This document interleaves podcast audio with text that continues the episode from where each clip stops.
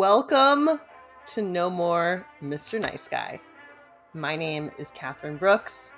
I'm so excited to be here with you. And this particular moment of in time is the culmination of many moments that preceded it. And to be here in this place where I am now, sitting on the floor in my bedroom studio in Austin, Texas, has been truly many years in the making. And before we jump into anything, I would just like to share a few of those little dots on the timeline that got us right here. So, actually, back in 2017, me oh my, five to six years ago now, I really wanted to start a podcast. And I tried, and I was at that time going to start a podcast called Risky and interview people all about big risks they had taken. And I interviewed maybe six or seven people I knew who all had really rad life stories. We would sit at my dining room table and drink a bottle of wine and eat prosciutto. And so the first 30 minutes, usually all clear. Second 30 minutes, a little loosey goosey, shall we say.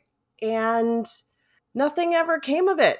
I recorded it, had a really good friend who is an audio engineer offer to help. We edited a few episodes, but to be totally honest, I at that time had crippling self doubt and just heaps of perfectionism that stood in the way. And so anytime I would even start to think about the podcast, I would spin out and it was bogging me down I started to see the podcast as the enemy because it was such a stressful point in my life, which started as just a totally fun, inspired idea.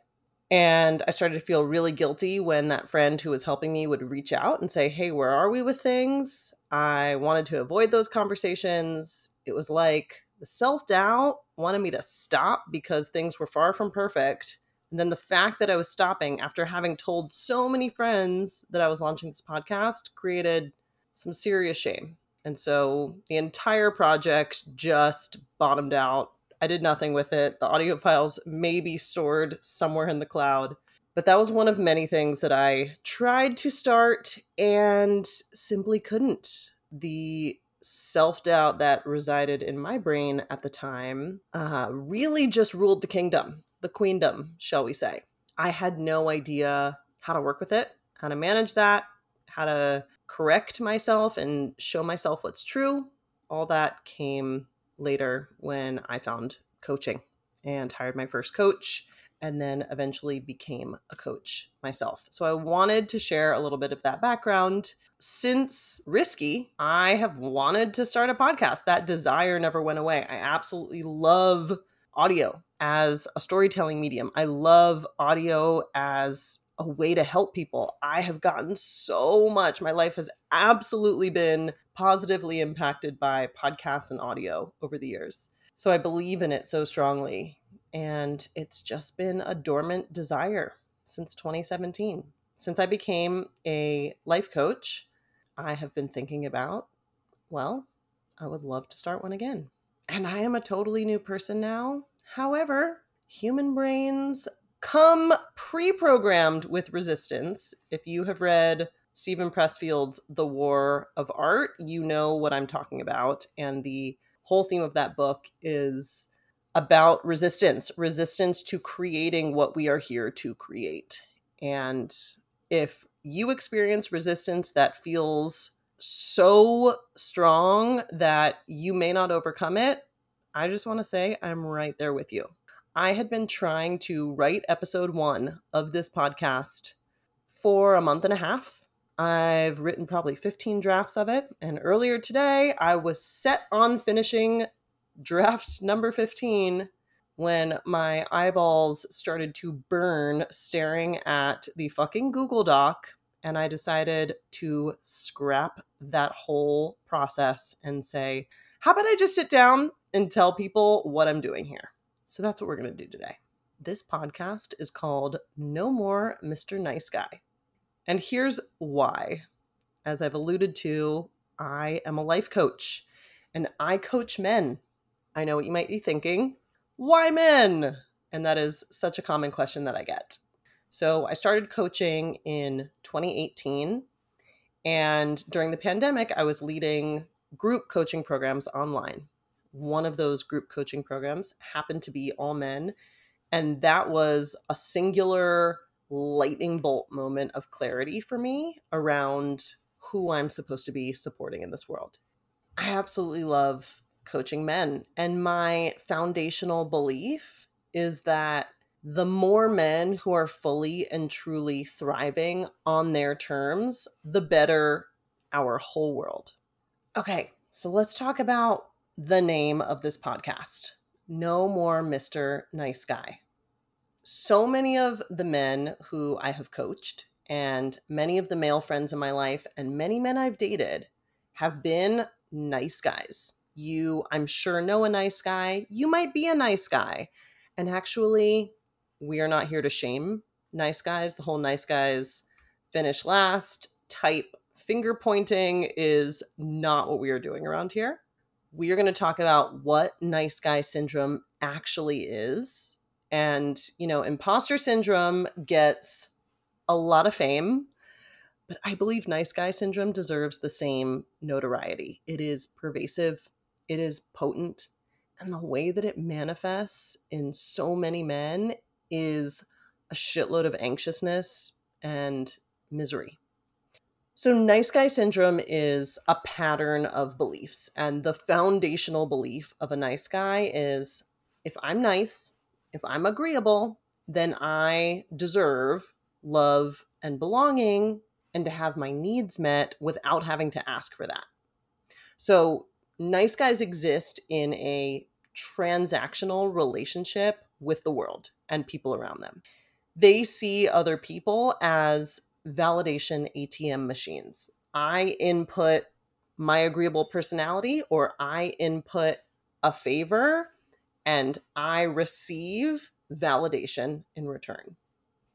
Nice guys often experience a lot of anxiousness, and here's what's under the surface that is causing a lot of that. So, at the core, the nice guy does not believe that he's good enough. He thinks I'm not enough. And that is a really painful belief. And that alone creates a lot of anxiousness. And so the nice guy then seeks approval from other people, from his partner, from people at work, from people around him, because approval is a temporary balm for the anxiousness that comes from believing he's not enough. Therefore, nice guys are often in approval addiction. Approval is their drug, but like any drug, the efficacy wears off after a while. But the deeply embedded pattern of I'm nice and you give me recognition, or I do you a favor and you validate me, it's just so deep in their bones that even when the approval isn't taking away that anxiousness, they're still seeking it because it's the only way they know how to feel good. So nice guys do not build themselves up. They really don't know how and they're not in the practice of cultivating a relationship with themselves so that they don't have to depend on others to feel good about themselves. That's one of the things that we're going to do here. We are going to talk through what the hell it even looks like to build yourself up what it would mean for you to let go of dependency on approval from others, how that might impact your life. So, approval addiction is one of the main qualities. Nice guys also tend to lie a lot because they want to be seen as agreeable. They're nice, they're vanilla, they're inoffensive. And that might mean agreeing with one group and then agreeing with another group simply to fit in and could be that they're agreeing to differing sets of opinions, creating some hypocrisy. Lying is also how nice guys get out of conflict. They're also very conflict avoidant and they might lie by omission. They might have information that could be supportive to tell someone, but they're not sharing it because it could potentially create conflict. And another defining factor of a nice guy is he's he's hiding in his life. He's a chameleon, he changes his colors to fit into different groups. he's hiding from who he really is. He's hiding in this costume, this charade of being the agreeable guy. He's also hiding from what he really wants. And he may not know what he really wants. He may not be connected to his desires at all. Or he may know. However, he's not pursuing them with any real oomph because he isn't fully in his power. He's not fully believing in himself, and he's certainly not seeing his own capability because he's so hooked into dependency and need from other people. A couple other notes about nice guys, and if you're recognizing yourself in these descriptions, yo, shout out to you. It's brave when any of us raise our hands and say, oh shit, I see a pattern here and that pattern's unhelpful and I want to change it. So if that's you in this moment, I just want to give you a huge shout out. And by the way, nice guy syndrome is not the end all. We're going to talk about really effective ways for you to shift some of these habits so that you can start to feel way less anxious, way more in control, way more connected to who you are, and like life is smoother. So, a couple other traits of the nice guy he's often a black and white thinker, and there's a right way to do things and there's a wrong way to do things. And he's constantly searching for the right way to do things. And when he hits a note that he believes is wrong, if he does something wrong, he's very hard on himself about that. There's also a lot of perfectionism that comes up with ni- nice guys. And what perfectionism is at its core is a, a shame based coping mechanism. It's if I'm perfect, then I'll belong. If I'm perfect, then I can't be criticized. So it's it's a self-protection. And perfectionism is often pervasive with nice guys because they're trying to uphold this performance really and it has to be perfect. They believe it has to be perfect. Nice guys sense that there's a big risk to imperfection. So they hide any qualities that they believe are flaws, that risk being social exclusion. And when you're addicted to approval, the idea of social exclusion means there goes your drug, there goes your the only way you know how to feel good about yourself. That's a huge risk to take. So that's a brief overview of what nice guy syndrome is, how it shows up. I'll tell you a quick story I was on a date recently, and it was very clear to me pretty soon after we sat down that this man had nice guy syndrome. He told me a story about 30 minutes into this date, which was the first time that we were meeting, about how his best friend's wife one night had drunkenly hit on him and then told him, Please don't tell my husband.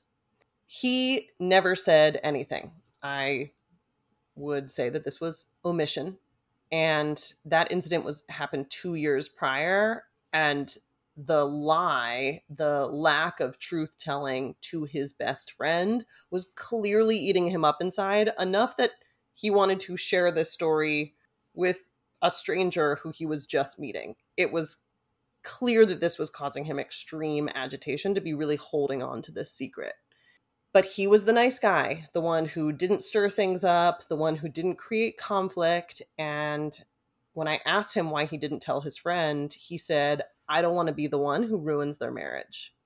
Now, there's a lot we could unpack here, but the lens that I want to see this through is that he was unwilling to step out of his stance of the nice guy where he knew he was safe because he wasn't creating conflict he was unwilling to step out of that in order to maintain connection with his best friend. Because he was holding the secret, he really pulled back from the friendship and he said that the friendship was dissolving. So, I'm sharing this because sometimes nice guy syndrome, some of the patterns that are baked into it, one unfortunate result is a lack of connection and a real reduction in the quality of connections because nice guys don't allow other people to truly see them. That feels like way too big of a risk. So, why am I obsessed with nice guy syndrome? so much that I am willing to start a podcast on it. Here's what really makes me lit up about this. So, nice guy syndrome, in essence, it's a pattern of beliefs that create certain actions. Ultimately, it's a set of habits, and we can change habits. Nice guys, when I'm coaching them, often describe that they have a lot of anxiousness and they do not have a strong belief in themselves. The men I coach tend to be quite oriented toward their own growth, but they come up against obstacles, especially obstacles like saying no when they really mean no, or obstacles like when they get rejected in any way, shape, or form, it can just topple them or spin them out for weeks. What coaching does and why I love it is because it helps build momentum in the direction you actually want to go. And when I think about momentum, I think about a set of mindset and habits. And the mindset and habits that you have now are creating your reality now. And the mindset and habits that are going to get you where you want to go are brand new. However, hashtag inertia. The momentum that you've got right now is with your current mindset and habits and there is resistance to changing that energy flow into something new. That is why I want to share three ways, the three primary ways that I've found have been most supportive for my clients who have nice guy syndrome in stepping out of it.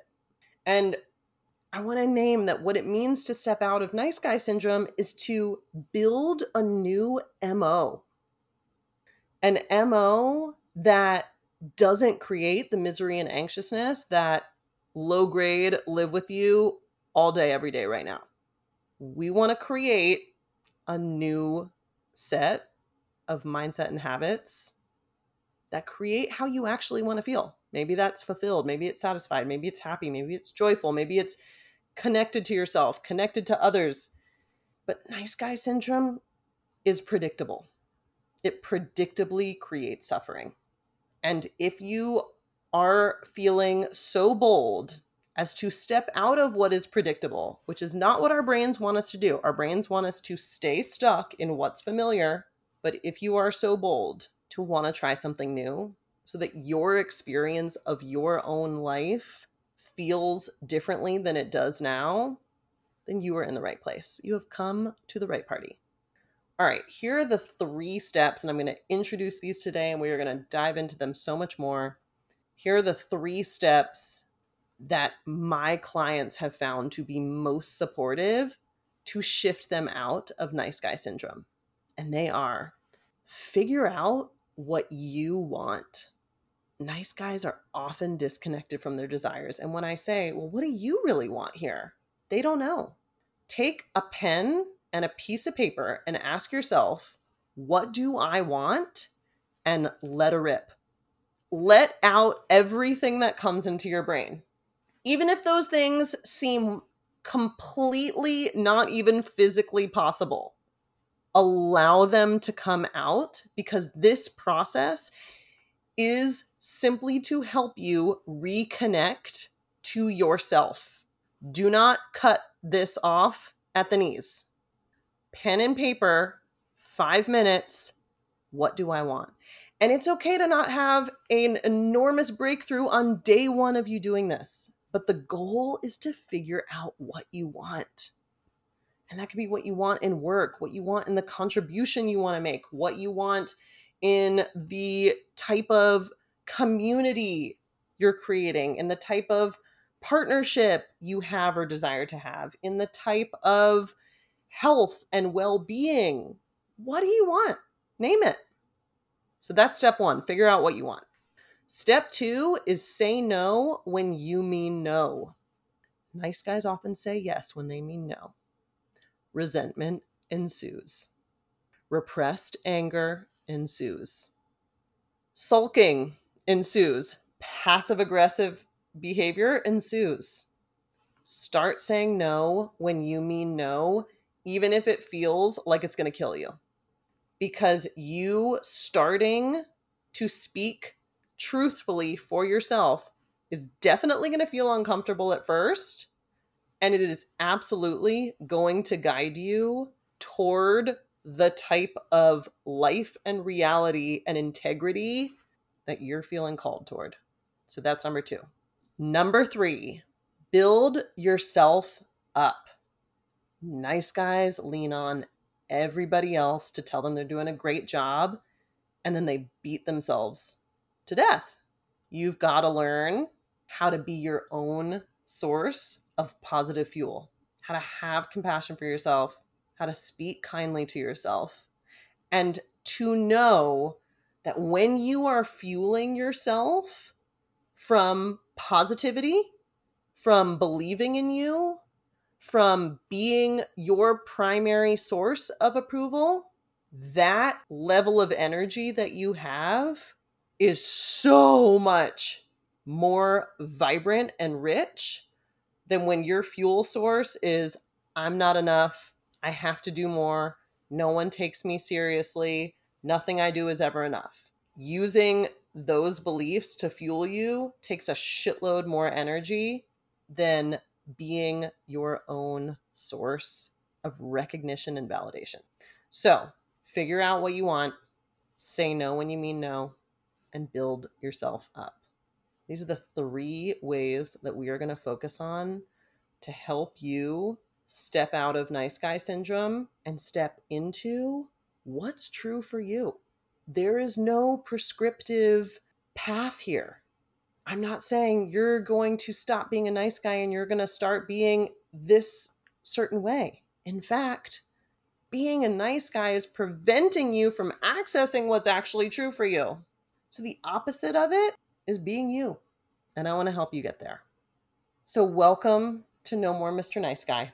I cannot wait to party in this space with you and to really help you step in to a way of life that feels a lot healthier, feels a lot calmer, and that feels like you're really truly making a contribution with your gifts, even if you've never thought that that might be possible for you. So, welcome. You're in the right place. It is so wonderful to connect with you. In the show notes, you will find a link to book a discovery call with me. If you are curious about coaching, let's talk. Click that link, schedule a call. We'll jump on the phone for an hour. I'm going to take you through a clarity exercise, and we're going to figure out if you and I might be the right fit for my one to one coaching program. I help high achieving men truly thrive on their own terms. That often means overcoming nice guy syndrome and or perfectionism and simply getting unstuck so that you can continue your mission in this world and have a fucking great time doing it. So if that sounds like something that you're curious about, click the Calendly link in the show notes and get on my calendar. Let's talk. Thank you so much for being here. Such a treat. We'll be back next week.